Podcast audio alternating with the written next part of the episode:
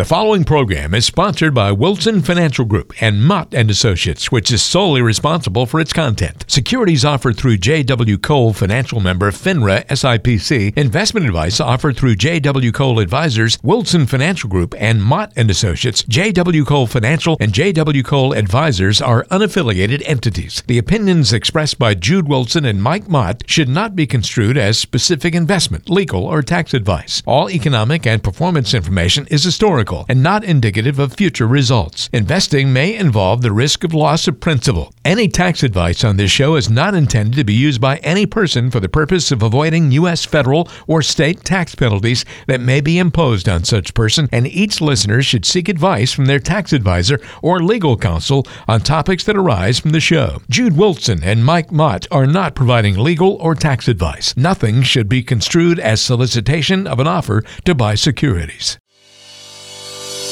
Any successful plan requires wisdom and preparation, and retirement is no different. It's time for the Plan Wise Retire Free podcast. Welcome to the podcast. This is Plan Wise Retire Free with Jude Wilson and Mike Mott, holistic wealth managers at the newly merged company of Mott and Associates and Wilson Group Financial, serving us right here throughout the Florida area from their office in Orlando and Bradenton. And of course, the guys can be found online at the new website for the podcast, PlanWise Retire Free Podcast.com. It's a little bit of a mouthful, so let me say that again. PlanWise Retire Free Podcast.com. You can listen to past episodes as we get more into these posted on there, as well as share them with people who may benefit from this information. And of course, if you have questions you want to talk to them, just reach out at 800 779 4592. 800 779 4592. They are the Batman and Robin of financial planning. I actually love that. Every time I say that, I just giggle. So, Jude, Mike, welcome in, guys. How are you? Oh, awesome. How about yourself? I'm hanging in there. Mike, what about you, buddy? How's it going? I'm living the dream. living the dream. Well, that's good. It's always a good thing to live the dream. So, you guys have more than 50 years of combined experience with uh, complex financial planning issues and things of that nature. So I thought we would tap into some of that wisdom, if you would, and talk about a few things today. And I don't know, you guys feel like singing because we could talk about how we've lost that financial feeling. Remember that old was that the Bellamy Brothers? No, no. the Righteous the Righteous Brothers. Righteous oh, brothers. I got it Absolutely. wrong. Yeah, Righteous Brothers. Okay, it was you've lost that love and feeling. And of course, I was trying to make a joke and I bombed it. So that's all right. we'll get into our topic and talk about it. But I it. think if we start singing, we may lose all our subscribers. Oh, all right. All right. Fair enough. Fair enough. Well, check it out. Believe it or not, financial planning isn't all about math and logic, right? You guys know this better than most. A lot of times, you know, just those feelings, you know, factor into what's going to be happening when people make decisions. So let's cover a few places and a few times where, I don't know, maybe it's okay to let your emotions and feelings enter into the financial equation. Or maybe it's not. You guys can tell us. So, first off, here on our list of things to discuss, how much do you actually care about where you live? Like, for a lot of people, is it are you really attached to the home? Is it the family home where you've raised everyone? Do you want to stay there? Is it too big? Do you want to downsize to living someplace else, maybe a different kind of community? How does that factor in for a lot of people? I imagine that's probably the top of the list. You know, it's incredible that you bring this up because oftentimes we're sitting with clients and we can do the numbers all day long. But you're right, there is an emotional aspect to financial planning that a lot of people don't take into account. And your primary home, your residence, though, the place that you've raised your kids at, is a major financial asset, but it's also an emotional attachment. What we're finding these days, though, a lot of people are looking to downsize and they're looking at the house in a different aspect. They're looking at it as really an asset. And it all depends on the couple. There's usually one spouse that is more emotionally tied to the house than the other. But at the end of the day, what they have to do is have a real conversation about is this where I see myself living for the rest of my life? Or is this a piece of the financial plan that we can use to make sure that we can live the lifestyles that we've become accustomed to for the rest of our life? So it's really a question that the spouses have to have and talk it out. At that point, it makes our life easy because we can come up with a plan, but we can't solve the emotional piece for you. You know, especially if you think in terms of you maybe had that four bedroom, three bath house because you had a lot of kids, but they're all now gone and you're empty nesters. Sometimes the consideration is, well, the overhead on that type of a house is a lot higher than maybe a two bedroom, two bath house. And so if we can get our clients to kind of understand and then make some logical decisions, it's not necessarily because they have to, but if they can give us a better number about what type of housing they're going to have in their retirement, that makes it a lot easier to do the number crunching. And lastly, here's the fallacy that I hear from a lot of our clients. Well, you know, I really want to leave the kids the house when we pass away. There was a survey done by AARP, and what was found when they asked the adult kids, would you prefer that your parents leave you the home? A majority of the adult kids say, no, I do not want the home they want their parents to be happy or they want the value of the home, but they don't want the actual property. So a lot of times our clients are not thinking about that. They're thinking that they want to leave this asset to the kids. Yeah, and I imagine, you know, a couple of different things can factor into it. If you're simply going from that financial aspect with the asset, but it also could be if it's a bigger home, right? Maybe it's a two story. You don't feel like climbing the stairs to go to bed anymore as you're getting older. You know, a lot of little things like that can factor into it. But when you find when it comes to the legacy portion that you mentioned, leaving that, maybe the house is part of that, all the other pieces that go into it. Is that important to individual couples? And I imagine the response is different from person to person. Is that a pretty high factor or is that a little bit lower on the list? You know, I've found that to be not as high on people's list. You think, because we always ask, you know, what kind of legacy would you like to leave? Sure, yeah. And quite frankly, I've had a lot of clients say they like their last check they rent to bounce. I worked for it; they can too, right? That's pretty much it.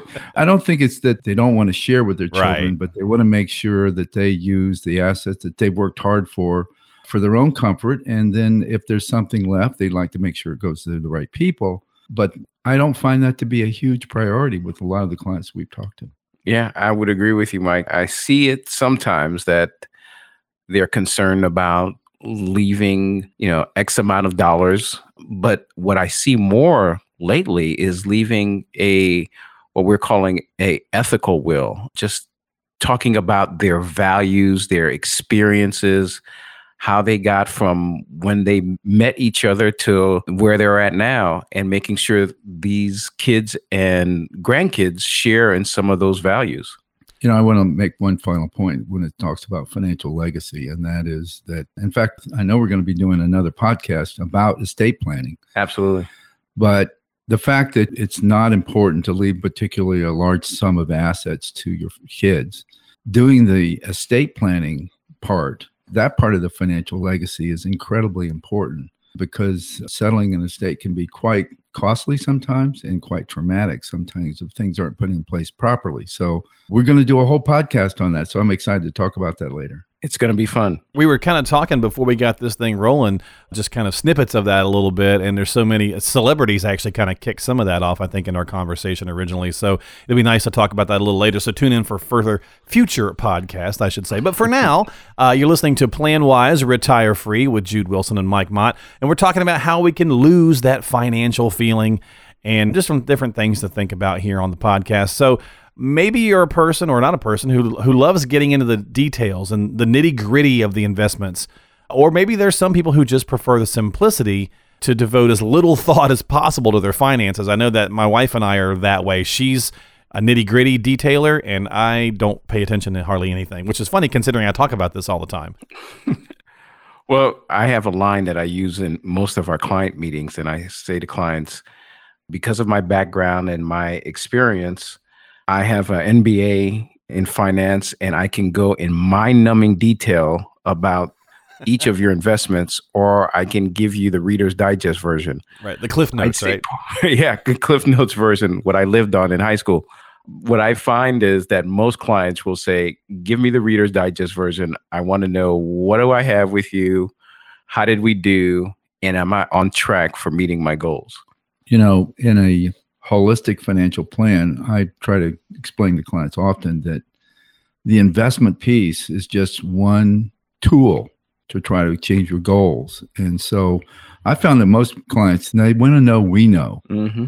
But they really would just prefer to know what direction do I go and how is it going to benefit me. I gotcha. Yeah. So, I mean, I think everybody needs at least a good working knowledge, though, right? Would you guys agree? I think, and we've become savvier, I think, over time. And uh, as you guys have been doing this for years now, have you seen that traditionally more and more retirees, pre retirees, they're a little bit savvier than they used to be? Oh, definitely. Yeah. Oh, without a doubt. People understand that you know all these years i've been saving up money in my 401k and they know what a mutual fund is then they know that they don't want to have all their eggs in one basket. So they are more knowledgeable than years past but I don't know if too many people want to know the difference between a Sharpe ratio and right. and beta and alpha. I don't right. think that is really what it, It's kind of like your internet coming into your house. You don't necessarily want to know how the router works and how the internet you know does what it does, but you just want to be able to know that if you plug in this cord into this one and that cord into that one, you're good. you're up and running. You know. Well, and, and I think the final note on that is that you know having some knowledge is very important. Sure. Because as we make recommendations that have they're related to investments, their understanding to the point of how it works on a kind of an overarching view is incredibly important because then as we make recommendations, those recommendations make more sense, especially as to how it applies to them. All right, guys. So then, you know, another question to think about is to debt or not to debt, if you will. So do you feel better emotionally if you are completely debt free walking into retirement? Or is it okay to walk into it with some? Again, that's another emotional factor that's not just the math. Or do you guys prefer on this one to say, no, let's let the math do the talking? Well, for me, yeah, I hate to be a broken record, but it really is partially a personal decision. give you an example, my wife okay. and I. I'm used to having some level of debt because my dad was an entrepreneur. And so I kind of grew up with watching you know debt being used wisely to buy real estate to buy businesses. But my wife hates debt with a passion. And so anytime that we accumulate a little bit of debt she wants to see zero on that statement. But as long as if you're entering retirement and you have the assets to live your lifestyle the debt is not controlling you and you can't afford to live that lifestyle that you'd like to personally and this is just a personal decision i'm okay with that but other people want to know that I don't owe anybody. How do you feel, Mike? Well, you know, if you can retire debt free, that requires less cash flow to live your lifestyle. True. And so sometimes that can bleed over into the amount of risk that you need to take with investments in order to create that cash flow. To me, retiring debt free does, I would say, increase some of the predictability of retirement because you don't have to have that constant cash flow. You can get on the other side and argue that if you have a fixed rate mortgage, that's the one thing that's not going to go up with inflation over time. So sometimes that can be a benefit to have a fixed rate mortgage going into retirement. To me, I make a distinction between consumer debt, like all the credit card bills, and what Mike said about a debt that you can leverage, like a fixed rate mortgage, and you're right. buying an asset that's going to increase in value. So that's the only caveat I would add to it. So kind of, you know, again, weighing that good debt versus bad debt, right? So, you know, high interest credit cards, bad debt kind of thing. Exactly. Yeah. Okay. Well, let's finish off this emotional kind of equation or pieces to the equation with obviously the market. We didn't bring it up. So let's finish our podcast today with that topic. The market and how you feel about it emotionally is going to factor in, right? Some people become obsessed and they can't stop watching the little stock ticker and then it messes with their own ticker. For other people, they can care less. So, you know, how do you factor that? No, I try to, um, I kind of try to separate market volatility from risk. Everybody has a level of risk that they feel like they can stomach. Markets are always going to have volatility, and I just about don't care who you are, you're going to have some stress if you see a lot of volatility in the market. The key piece to this is to add time to it. If you add time to the market and you look at longer periods of time, then volatility becomes less and less a factor. That's one of the reasons why we use our bucket plan, where we have a now, soon, and a later bucket. The later bucket is money that we don't need to access or have Uh, access to for more than 10 years. Well, if you have a 10 year time horizon, then market volatility becomes a lot less stressful. That's absolutely right. I think the other piece that gives clients a little bit more comfortability in dealing with this is really just educating them. Because if you look at the stock market over time, the way that I like to educate, it's like a man with a yo yo in his hand that's walking uphill. The yo yo is going up and down, but the trajectory is that you're steadily moving up the hill. And so, if we position you correctly and if we educate you correctly, you're going to expect that there's going to be a couple of times where the yo yo is going to be down, but we're progressively moving up the hill. So, it's partially about educating the client and setting the right expectations for what we're trying to accomplish and win. I love that. That's an awesome way. I've never thought about that before. As you were talking, I was developing a mental image in my head, and and I was like, at first, I wasn't quite sure where you were going, and then as you kind of set that up there, I was like, yeah, that makes a lot of sense. As long as you're still on the incline, you know, you're going to have the ups and the downs. Well, that's been our conversation here today on the podcast. This is Plan Wise, Retire Free, factoring in that emotional component sometimes to these financial decisions. We're humans, we feel things, it's going to happen. So it's always best to consider them and then have a conversation, you know, with your holistic wealth managers like Jude Wilson and Mike Mott to have those conversations. Say, okay, here's what I'm thinking, here's what I'm feeling, where do we go from there? And we're going to finish off our podcast today with uh, an email question that we got in. But before we do, feel free to share this podcast, iTunes, Stitcher, Google Play, lots of different places you can do that. 800 779 4592 if you'd just like to call them and talk with them about a few things. 800 779 4592 or check it out online with PlanWise Retire Free Podcast.com. That's PlanWise Retire Free Podcast.com. All right, guys, quick question for you here as we depart, and this is from Oscar in Orlando. And he says, Fellas, I recently turned 50, which means I can start contributing more money to my 401k each year. Should I do it or not? I would say absolutely. You know, it makes so much sense to continue to add more to your 401k. I would suggest, I'm hoping that there's a Roth 401k option on their plan. Because if we can put more money into the Roth, we don't get a bigger tax deduction, but we're certainly going to have more money accumulating into the future. And that money coming out at retirement tax free can be a tremendous advantage. Just a little to add to that, one thing that we like to say here at the office is that right now, under these current conditions, taxes are on sale. So if you can put away money in a Roth and take out money tax free when taxes may be higher, take advantage of it. And we're going to be doing an episode of the podcast talking about the Roth IRA and all of the benefits of that. Well, there you go, Oscar. Thank you so much for the email question. Certainly something to consider. A lot of people have been asking about doing conversions to Roths and things of that nature here lately because of the current tax situation. So, certainly something to think about. Give the guys a call to talk in more detail. Before you take any action, always check with a qualified professional. 800 779 4592. 800 779 4592. Jude, Mike, thanks so much for being here on the podcast and spending some time with me. And are you sure you don't want to sing us out as we go? I was going to ask you if you were going to do a few bars.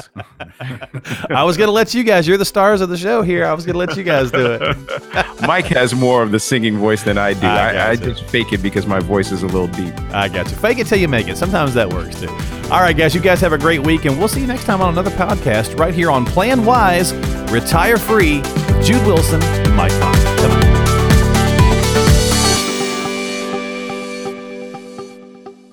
The preceding program is sponsored by Jude Wilson and Mike Mott, which is solely responsible for its content.